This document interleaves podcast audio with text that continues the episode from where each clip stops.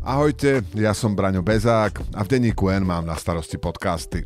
Prvé newsfiltre som nahrával pred 5 rokmi pod paplónom doma a prvé štúdio to bol jeden mikrofón uprostred štyroch zoskrutkovaných OSB dosiek polepených molitanom v prázdnej suterénnej kancelárii. Na tie prekvapené pohľady hostí, či to s tým nahrávaním tu v tejto miestnosti myslím vážne, nikdy nezabudnem. Medzičasom máme profesionálne štúdio, podcasty spolu so mnou robí ďalších takmer 20 kolegyň a kolegov. To všetko sa podarilo len vďaka peniazom od našich predplatiteľov. Ak chcete, aby sme robili podcasty a robili ich viac a lepšie, pridajte sa k ním. Predplatte si denník N na predplatné.denníkn.sk lomka podcast. Ja aj moje kolegyne a kolegovia vopred ďakujeme.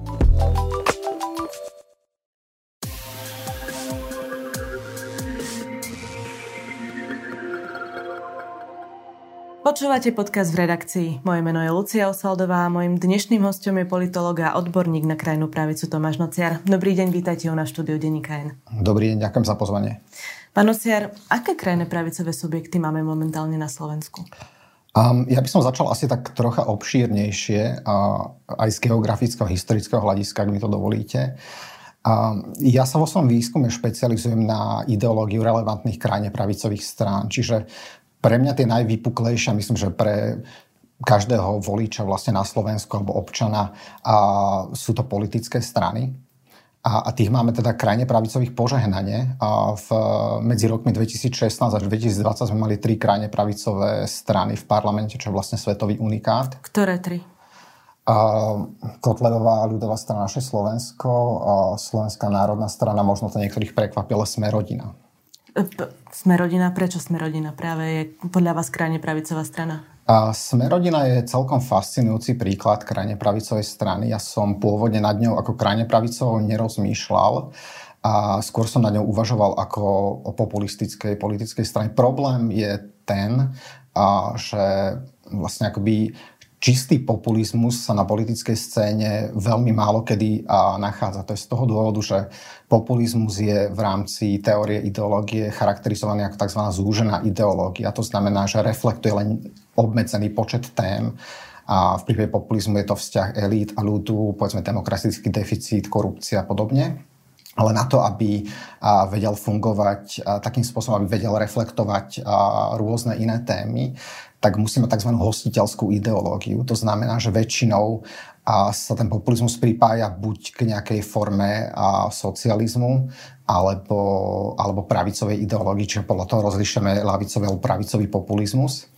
A, čo bolo vlastne pre mňa zaujímavé, lebo taký prvotný impuls je, keď som pred uh, eurovoľbami videl uh, Borisa Kolára a ďalších predstaviteľov strany kooperovať s uh, najtypickejšími predstaviteľmi tzv. populistickej radikálnej pravice v Európe, čo je vlastne Marine Le Pen z Národného zhromaždenia, Matteo Salvini z Talianskej lígy a taktiež v tom čase líder Hans Christian Strache, líder rakúskej FPO. Vtedy som si povedal, že by bolo zaujímavé pozrieť sa na ideológiu uh, hnutia Sme rodina. Vlastne z tej analýzy mi vyšlo, že oni sú taký veľmi špecifický typ krajnej pravice z toho dôvodu, že krajne pravicové strany majú ideologické jadro tvorené istými formami konceptov a, a najtypickejší je tzv. nativizmus alebo xenofobný ultranacionalizmus. Čiže povedzme si tak konkrétne, že v čom vy vidíte, že tá, tá smerodina je uh, krajne pravicová strana, že aké sú tam teda tie znaky, ktoré tam vybadáte? Uh, ja vlastne akoby dokončím tú myšlienku, že uh, tým najtypickejším znakom krajnej pravice je nativizmus, teda xenofóbny ultranacionalizmus, ktorý je doplňaný potom autoritárstvom, ktorý, ktoré sa prejavuje v forme politiky práva a poriadku a populizmu, ktorý vlastne akoby hovorí, je, je to agenda, ktorá rozlišuje a spoločnosť na mm, skorumpované elity a, a cnostný ľud. A, ale pri Smerodina je, je fascinujúce to, a, že oni sú vlastne v prvom rade populisti, až potom a, sú autoritári a, a nativisti. Čiže vlastne Boris Kolár, keď prišiel s tými sloganmi typu ja nie som štandardný politík, myslím srdcom a potom vlastne oveľa šťavnatejšie vyjadrenia typu politické elity žerú pri plných stoloch a sú nenažrané a hádžu zvyšky obyčajným ľuďom, alebo my sa zastávame a dolných 500 tisíc na rozdiel od tzv. liberálnej kaviarne, ktorá, ktorá sa zaoberá ja hornými, hornými 500 tisíc ľuďmi a, a, alebo, alebo tým, čo oni označovali za politickú mafiu, ktorá vlastne sa fokusovala na tzv. horných 10 tisíc. Čiže vlastne tam, tam pri, pri Smerodina bol veľmi evidentný ten populocentrizmus, teda zameranie sa na ľud, čo, ktorý vlastne oni charakterizoval ako, ako dolných 5 miliónov Slovákov. Len tak pre upresnenie, asi väčšina ľudí vníma, že krajne pravicová strana rovná sa extrémistická uh-huh. strana. To si asi v prípade sme rodiny nevieme úplne momentálne predstaviť. Čiže neplatí toto? Rovná sa? Nie. Krajná pravica je vlastne akoby strešný koncept, ktorý zahrňuje, alebo ktorý sa rozlišuje vo vzťahu k demokracii na radikálnu pravicu, ktorá nie je protidemokratická, extrémnu pravicu, ktorá protidemokratická je. Aký je vplyv krajne pravicových strán na verejnosť a celkovo na politiku na, politiku na Slovensku? V súčasnosti sa veľa v akademickej literatúre diskutuje o tzv. mainstreamizácii krajnej pravice, čo je vlastne uh, akoby preklopovanie tých typických narratívov krajnej pravice do politického mainstreamu. A toto je vlastne aj príklad Slovenska, kde vlastne uh, značná časť politickej scény uh, buď preberala nejaké idei krajnej pravice alebo nejakým spôsobom s nimi kooperovala. Čiže je to tak, že ten politický mainstream sa nejakým štýlom prispôsobuje? Krajná pravica preniká do politického mainstreamu a politický mainstream sa radikalizuje. No, ja to poviem na konkrétnom príklade, pretože Igor Matovič v Lani pri príjmaní rodinného balíčka prijal na ministerstve financií poslanca LSNS Beluského, aby o tomto zákone spolu rokovali. E, ten zákon aj prešiel vďaka hlasom práve Kotlebových poslancov. A Igor Matovič tedy povedal, že e, poslanec Belusky je jeden z najinteligentnejších poslancov Národnej rady. Čiže nepúšťajú strany, ktoré zvykli byť e, označované ako demokratické, práve túto krajnú pravicu čoraz viac do toho mainstreamu? Púšťajú a takýmto spôsobom a takýmto príkladom, aký ste uviedli, vlastne legitimizujú jej narratívy a jej pôsobenie v rámci demokratického spektra. A to je problematické predovšetkým v kontexte extrémnej pravice, kam môžeme ľudovú stranu naše Slovensko zaradiť. Čiže tá patrí do tej extrémnej pravice a Smerodina je teda populistická krajne pravicová strana. A čo je fascinujúce na, na Smerodine, ona nie je populistická radikálna pravica, ale radikálny pravicový populizmus. To, trošku som sa stratila, ale dobre. Uh, s tými témami krajine pravicových strán sa pravidelne zahráva aj smer. Predseda Robert Fico sa zastal napríklad Milana Madzureka potom, ako ho odsudili za jeho rasistické výroky a uh, pravidelne Rómov označuje ako cigánov. Pred pár dňami pripomenul aj Mariana Kotlebu, keď v tlačovej správe po stretnutí s veľvyslancami Európskej únie a Spojených štátov povedal k skutočnosti, že Nemci posielajú tanky Leopard na Ukrajinu aj toto. Ja to teraz ocitujem. Neodpustím si štiplavú poznámku. Za tieto dve čísla 14 a 88 bol na Slovensku odsudený a prišiel o mandát opozičný politik a to neposielal tanky, ale eura chudobnej rodine. To je konec citátu. Mm-hmm. Ako rozumiete e, tomu, že takto rozpráva predseda strany, ktorý má v názve sociálno-demokratická strana? Uh, rozumiem tomu tak, že tá strana má v názve si nedávno doplnila aj prívlastok Slovenska, čím vlastne chce povedať, že ona nie je tá kozmopolitná sociálna demokracia západného strihu, ale skôr taká provinčná sociálna demokracia karpatského typu. Čiže je to tak, eh, že Smer tiež nejakým štýlom mainstreamizuje práve eh, túto krajnú pravicu? Áno, nie je to nič nové. Vlastne to sme videli už vo volebnej kampani v roku 2016, keď eh, keď Smer bol hlavným odporcom proti, proti pristahovalectvu ako takého. Je to aj tým, že sa takýmto spôsobom snaží zališkať voličom práve Kotlebovej LSNS, kde vidíme, teda aj sa k tomu neskôr dostaneme, že Kotleba upada, že či sa mu takýmto štýlom nesnaží prebrať voličov? Um, áno, snaží. Uh, a myslím, že Smer je v tom aj celkom efektívny. Uh, to je podľa mňa jeden z dôvodov, prečo po uh, dvoch alebo troch rokoch pandémie nie sú čísla extrémistov oveľa vyššie. Je to, že vlastne akoby v tej um, opozičnej protisystémovej politike momentálne dominuje smer. Aké sú také aktuálne témy, ktorým sa venuje krajina pravica na Slovensku? A vo všeobecnosti platí, že každá ideológia, pokiaľ chce byť schopná, tak musí reflektovať uh, to, čo sa deje okolo. Ak by tak nerobila, tak by proste uh, nebola efektívnou. A tie najpálčivejšie témy posledných povedzme dvoch rokov od, uh, alebo troch rokov, odkedy, odkedy uh, po voľbách a boli samozrejme COVID a, a vojna na Ukrajine. Um, COVID uh, krajná pravica uh, uchopila nie úplne unblock, uh, pretože sú aj isté výnimky, napríklad Smerodina alebo v Maďarsku Viktor Orbán neboli takými tými typickými odporcami očkovania alebo rôznych opatrení, ale drvia väčšina krajnej pravice k tomu pristúpila tak a, a prišla s novým naratívom alebo novým typom tzv. elít v rámci svojho populizmu, a kde vlastne hovorí o, o mocenských elitách ako farmaceutických firmách, ktoré a prostredníctvom skorumpovaných a servilných politikov alebo politických elít a vedeckých elít e, obmedzujú alebo okliešťujú práva bežných občanov, čo oni interpretujú ako, mm, ako prejav nejakého liberálneho fašizmu. Niečo veľmi podobné sa deje aj v prípade vojny na Ukrajine.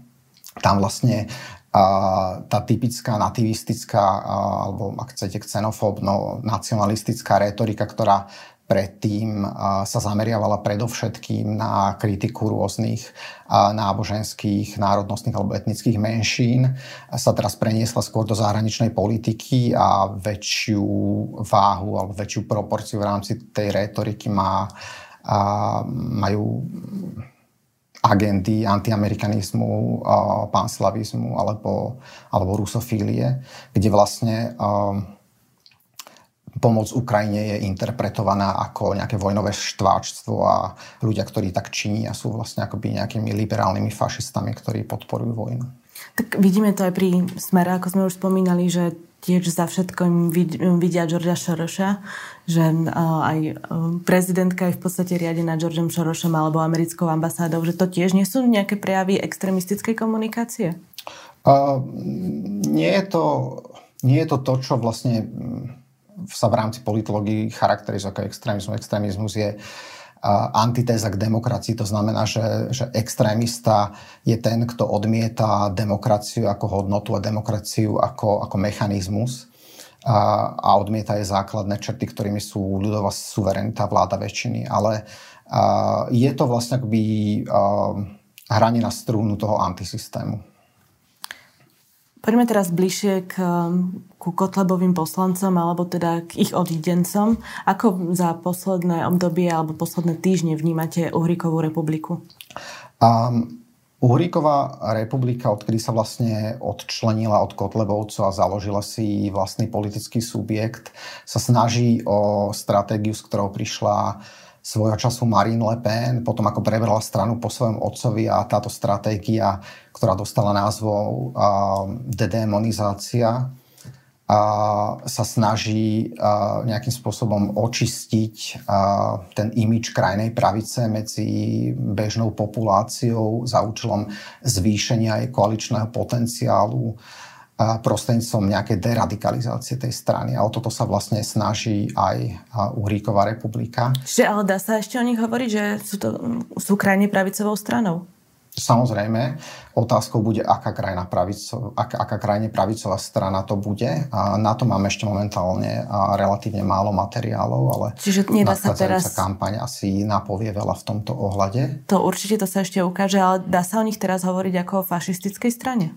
Um, podľa môjho názoru je to strana, ktorá sa snaží transformovať a my sme vlastne videli minulý rok dva veľmi úspešné príklady tej dedemonizácie krajnej pravice a jeden predstavujú švédsky demokrati, ktorí pôvodne zišli z neonacistického podúbia, boli pôvodne neonacistickou stranou a, od roku 2010 uh, vyšli z 4% podpory na druhú najsilnejšiu stranu vo Švédsku, ktorá podporuje síce nie je súčasťou vládnej koalície, ale ju podporuje, čiže má tam nejaký akoby dopad na vládne politiky vo Švedsku. A druhou je Fratelli d'Italia, teda talianské bratstvo George Meloni, ktorá tiež vzýšla z neofašistického podhubia. Jej, jej matka bola pôvodne aktivistka za a neofašistickú stranu Movimento Sociale Italia. Ona, ona sama pôsobila alebo za, započala svoju kariéru v postfašistickej Alianza Nacionále v 90. rokoch velebila Benita Mussoliniho dnes je talianskou premiérkou. Mm-hmm. A e, kľudne sa môže stať, že ďalší úspešný príklad po najbližších voľbách bude predstavovať práve Republika na Slovensku. Čiže aktuálne sa o nich nedá ešte povedať, že by to bola fašistická strana? Um, je to strana, ktorá sa snaží zbaviť svojho, svojej fašistické nálepky alebo svojho fašistického imiču a snaží sa pretransformovať na populistickú radikálnu pravicu. A dá sa to vôbec, keď v tej strane sú ľudia, ktorí boli odsudení za extrémizmus, čiže napríklad Milan Mazurek, ktorého najvyšší súd uznal vinným z extrémizmu za rasistické výroky. Takisto tam je napríklad Ondrej Ďurica, o ktorom vieme, že e, je to neonacistický spevák, v minulosti spieval v Bielom odpore. Čiže dá sa takáto strana považovať za krajne pravicovú alebo teda neextrémistickú, ak e, sú tam práve ľudia, ktorí v minulosti boli za extrémizmus súdení alebo im súd odklepol, že teda môžeme ich takto nazývať? A je, je relatívne nepodstatné, čo si ja myslím o tom. Tak ste odborník na krajnú pravicu. Tak. A, ale podstatné je, čo si myslia voliči. Ja myslím si, že a, v tomto ohľade sa to už republike do veľkej miery podarilo. To znamená, že vo volebných prieskumoch má okolo 8% pravidelne voliči ďalších iných strán sú relatívne naklonení tomu, aby tie dané strany po voľbách spolupracovali s republikou. Predstavitelia tých daných strán, na rozdiel od Kotlevovcov v minulosti, nevylúčili spoluprácu s republikou a zároveň to isté platí aj v tej zahraničnej na tej zahraničnej úrovni, kde vlastne strany, krajine pravicové strany v Európe, ktoré predtým odmietali spoluprácu s Kotlebovou SNS a teraz nadvesujú kontakty s Uhríkovou republikou, či už sa bavíme o španielskej strane Vox alebo nemeckej AFD. Tak videli sme to aj pred našimi komunálnymi voľbami, e, kde keď sa Uhrikovci spojili do takých menších koalícií práve so Smerom. Čiže aký je podľa vás ich koaličný potenciál? Koaličný potenciál určite majú a na rozdiel od ľudovej strany naše Slovensko, ktorá v minulosti mala niečo, čo sa v komparatívnej politológii označuje ako vydieračský potenciál. To znamená, že mala schopnosť ovplyvňovať agendy iných strán takým spôsobom, že tie iné strany kopírovali alebo preberali časti agendy LSNS, aby nestratili svojich voličov. Toto má samozrejme aj republika. A, ale k tomu sa pridáva aj koaličný potenciál, ktorý je práve spojený s tým, že strany ako Slovenská národná strana, Smer, Hlas nevylúčili spolu, spoluprácu po voľbách s republikou a zároveň v niektorých regiónoch išli v rámci komunálnych a regionálnych volieb spolu ako koalícia. Čo bude z LSNS? Pretože kotlebové preferencie sú momentálne pod tými 5%, čiže je možnosť, že sa pri týchto predčasných voľbách do parlamentu nedostanú. S najväčšou pravdepodobnosťou sa kotlebová LSNS do parlamentu nedostane a to predovšetkým v dôsledku toho štiepenia, ktoré nastalo, kde sa vlastne tí ľudia a pôvodne pôsobiaci v LSNS oddelili a založili si hnutie republika Zároveň tam k tomu prispieva podľa môjho názoru aj skutočnosť, že Marian Kotleba nebude môcť kandidovať v nadchádzajúcich voľbách kvôli, kvôli odsúdeniu. Čiže s najväčšou pravdepodobnosťou sa táto strana do najbližších volieb neúspie v najbližších voľbách, ale nelámal by som asi úplne palicu ešte nad Marianom Kotlevom a neposielal by som ho do politického záhrobia, pretože politici, ktorí sú tam posielajú aj taký zlozvyk, že, že veľmi radi vstávajú z mŕtvych a Marianovi Kotlebovi sa to už predsa raz podarilo v, potom, ako mu rozpustil najvyšší súd stranu v 2006, tak v 2010 vznikla LSNS a podarilo sa mu stať nielen županom, ale dostať sa aj do parlamentu. Ale to platí aj o iných politikoch ako je Štefan Harabín, ako je Robert Fico, ktorého mnohí po voľbách odpisovali a dnes tí istí ľudia a sa boja, že vyhrá voľby, alebo, mm, alebo to platí aj o Slovenskej národnej strane, ktorá sa možno tretíkrát dostane do parlamentu potom, ako z neho vypadla. Tomu sa ešte dostaneme, ale v prípade LSNS nebolo by pre nich výhodnejšie, kebyže sa pred voľbami s niekým spoja? Nedávalo by zmysel, kebyže sa spoja práve s odidencami zo svojej strany, čiže s Uhrikovou republikou? A to by nedávalo zmysel hlavne pre republiku, ktorá vlastne v tých prieskumoch vyzerá, že sa celkom bezpečne do parlamentu dostane. Zároveň by to znemožnilo práve tú jej stratégiu dedemonizácie Čiže e, nepredpokladám, že k takémuto scenáru dojde. Je to veľmi nepravdepodobné. Viem si predstaviť, e, že by k tomu za istých okolností mohlo dôjsť v prípade, že by sa ani jedna strana napríklad nedostala do parlamentu, alebo, alebo jedna zo strany by sa síce dostala, ale pred tými ďalšími voľbami by, by hrozilo, že z parlamentu vypadne takéto scenáre sme videli v minulosti pri, pri, pri tom, ako došlo k štiepeniu v rámci SNS, kde sa potom vlastne tí hlavní predstaviteľi, a, a ktorí si dlhé roky nevedeli prísť na meno, opäť spojili. No a momentálne to vyzerá tak, že SNS je s republikou naozaj že veľmi rozhádaná. Uh, konkurujú si navzájom, čiže krajne pravicové strany sa navzájom nie veľmi majú radi. Generálny prokurátor Maro Žilinka v auguste minulého roka povedal, že už sa v podstate nepokúsi o rozpustenie LSNS ako jeho predchodca, pretože LSNS už podľa neho nemá výtlak a neohrozuje demokraciu. Vy s tým mhm. súhlasíte? Podľa môjho názoru je to legitímny postoj. Veľmi podobný postoj zaujal aj a nemecký úrad na ochranu ústavy, ktorý vlastne NPD, čo je neonacistická strana v Nemecku, ktorá na tej uh, medzištátnej úrovni kolaboruje s eh, Kotlebovou LSNS. Eh, on jej konštatoval, že je to síce neonacistická strana, ale že je tak marginálna, že nemá zmysel ju rozpúšťať. Zároveň eh, si myslím, že by bolo úplne legitimné Kotlebovú ľudovú stranu, naše Slovensko, aj rozpustiť, pretože ide o extremistickú, neofašistickú stranu, ktorá vlastne akoby s hodnotami demokracie nie je kompatibilná. A otázka je, že či to akoby dáva zmysel, a nie len v kontexte toho, že tá strana momentálne a upadá, ale aj v kontexte toho, že všetci dobre vieme, že tá strana je vlastne na takýto scenár pripravená a má pripravenú záložnú stranu, čiže v tomto ohľade to z nejakého strategického hľadiska nedáva úplne zmysel. Není to aspoň taký signál verejnosti, že takéto extremistické strany nebudeme na Slovensku tolerovať? Uh, určite je. A, ale na druhej strane, pokiaľ by došlo k tomu, že tá strana, že tí ľudia z tej strany by sa preskúpili do, ne, do inej strany, tá strana by vlastne začínala s a, čistým listom a do budúcna by bolo veľmi ťažké takúto stranu rozpustiť, pretože by sa dávala ešte väčší pozor na to, aby k tomu nedošlo. Čím to je, že tí Kotlebovci tak e, vo veľkom stratili voličov?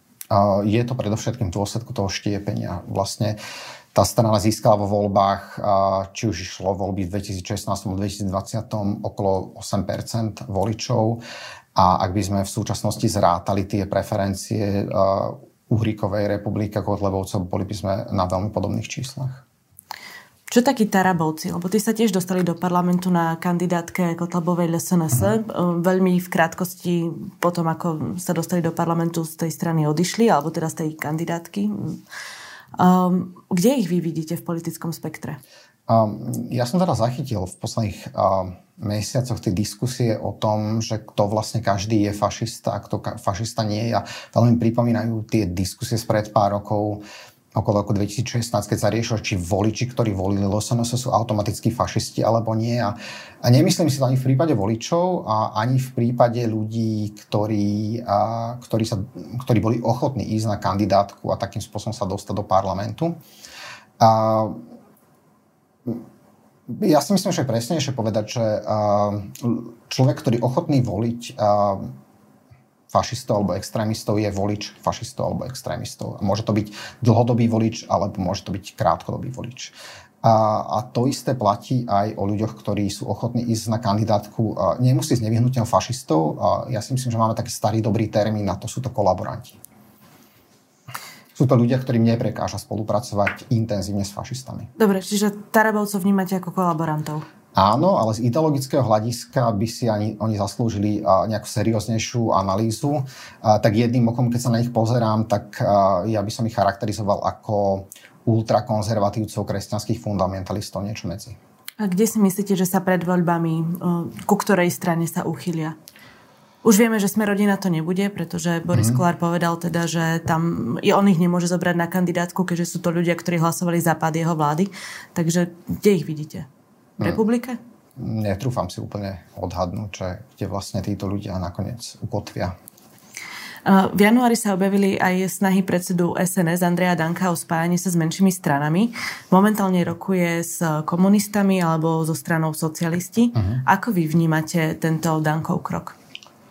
Um, mnoho ľudí to prekvapilo, ale mňa vlastne po roku 2016, keď SNS, ktorej a dlhodobou vlajkovou loďou jej politickej agendy bola protimaďarská retorika, vstúpila do vlády a so stranou Most Heat. A už málo čo v slovenskej politike prekvapí a najmä v kontexte toho, že a, tak SNS ako aj komunistická strana Slovenska zdieľajú isté autoritárske hodnoty a, a predstavitelia komunistickej strany Slovenska dlhodobo vystupovali na rôznych antisystémových podujatiach na jednom pódiu s predstaviteľmi krajnej pravice a z toho dôvodu ma to nie je úplne prekvapivé. Je to síce uh, asi kuriózne, ale, ale nie je úplne prekvapivé, aspoň teda z môjho pohľadu.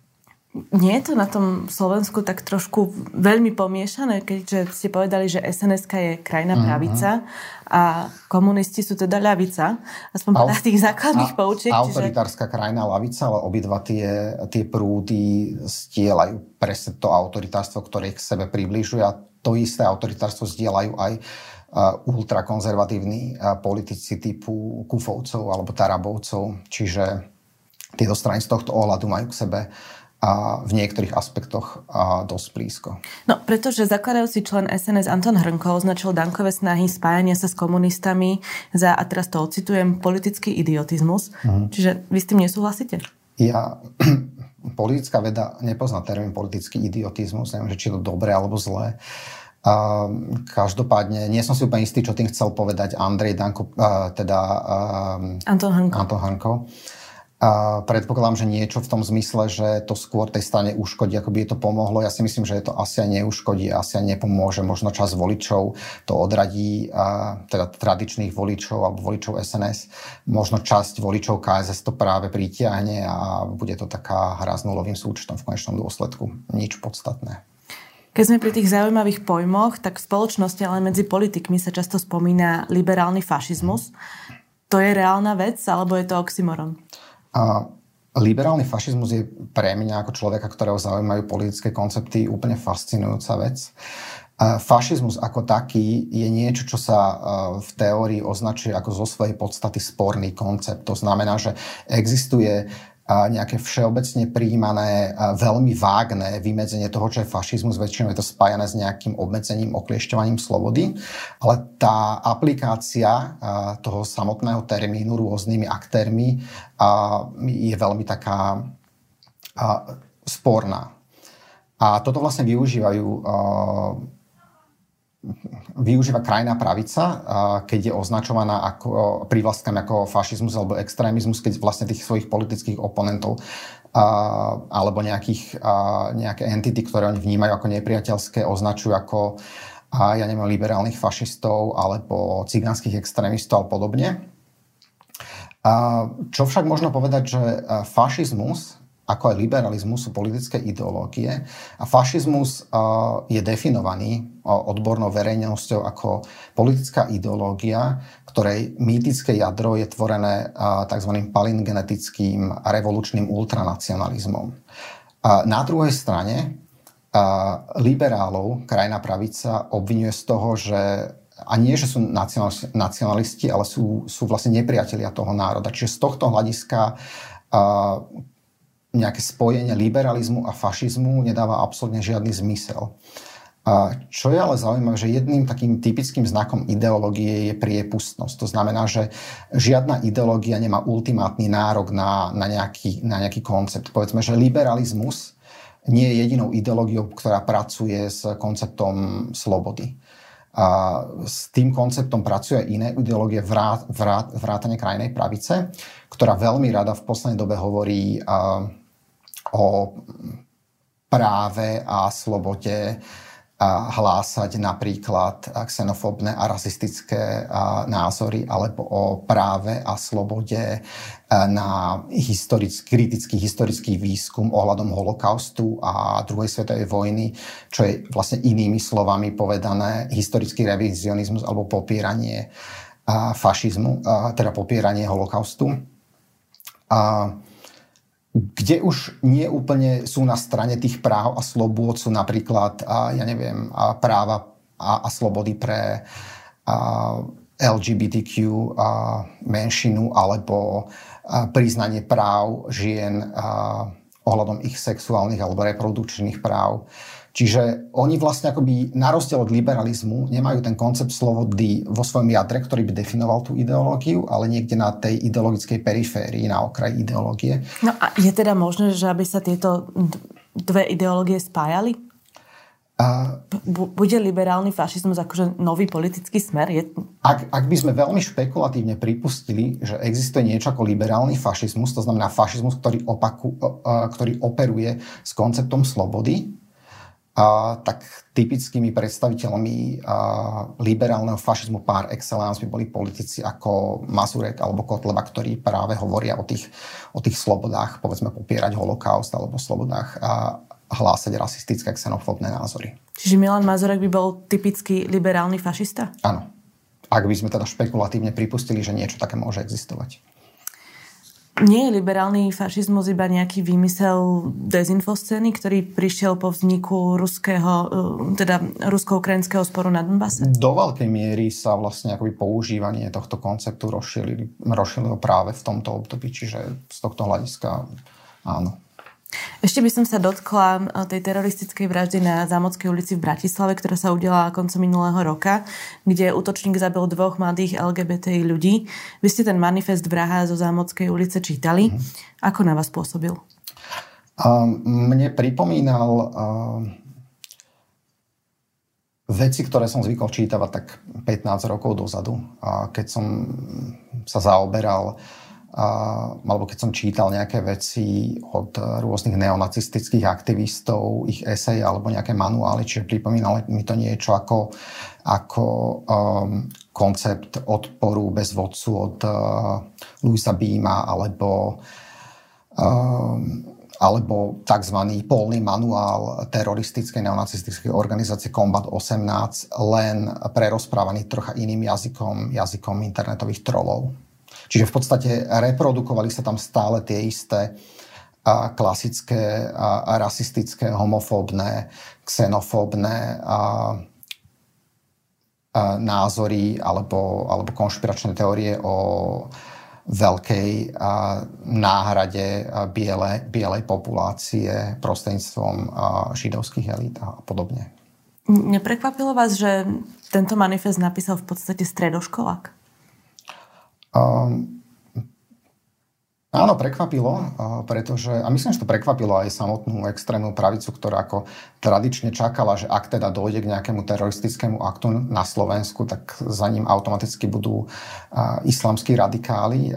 Nakoniec to bol jeden z nich viac menej, čiže ideologicky, človek ideologicky veľmi blízko k, k predstaviteľom aj slovenskej krajnej pravice, čo sa teda názorov týka ale v posledných rokoch vidieť vlastne akoby trend takej tej detskej tváre pravicového extrémizmu, že, že videli sme to na rôznych príkladoch z Pobaltia alebo z Veľkej Británie, že takíto mladí ľudia častokrát sa angažujú takýmto spôsobom a snažia, snažia sa šíriť radikálnu extrémistickú ideológiu smerujúcu k terorizmu. Čím to je?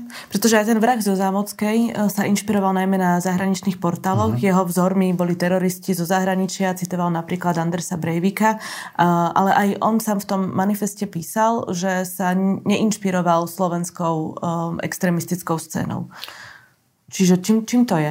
To si myslím, že platí, pretože v tom manifeste on uh, veleby ľudí, ktorí sa uchýlili k uh, násilným teroristickým činom a tá slovenská uh, či už krajina alebo extrémna pravica bola pre ňoho uh, z jeho pohľadu veľmi málo akčná, by som povedal. Málo extrémistická. Dalo by sa aj tak povedať, že slovenskí extrémisti bolo, boli pre ňo málo extrémistickí. Ide o, o jediný prípad, alebo je možné, že na Slovensku je viac takýchto mladých ľudí, ktorí vďaka internetu sa dokážu takto v detskej izbe doma sami zradikalizovať? Tak vieme, že nešlo ani v kontexte Slovenska o jediný prípad, minimálne o ďalších dvoch mladých ľuďoch sme sa teda dozvedeli z médií. A takéto organizácie však, alebo nie sú to v podstate ani organizácie, a sú to skôr také organizácie bez organizácie, združujú celosvetovo v drvej väčšine niekoľko desiatok členov, čiže nedá sa predpokladať, že by na Slovensku bol nejaký výrazný počet ľudí, ktorí by inklinovali k takémuto druhu politického terorizmu. Len pár dní po vražde začal e, proti v úvozovkách e, LGBT propagande na sociálnych sieťach a aj v parlamente brojiť aj líder Oľano Igor Matovič. Nedajú sa jeho vyjadrenia na adresu LGBT ľudí považovať za extrémistické? Nie je to extrémizmus ako taký, pretože ako som už spomínal predtým, extrémizmus je vlastne antitéza k demokracii. Um, táto kritika je skôr niečo, čo my označujem ako, ako prejav autoritárstva autoritárskeho konvencionalizmu a tzv. heteronormativity, to znamená, že považovania heterosexuálnej normali, orientácie za, za, za tú normu a akýkoľvek inej or, orientácie za nejakú zdegenerovanú formu.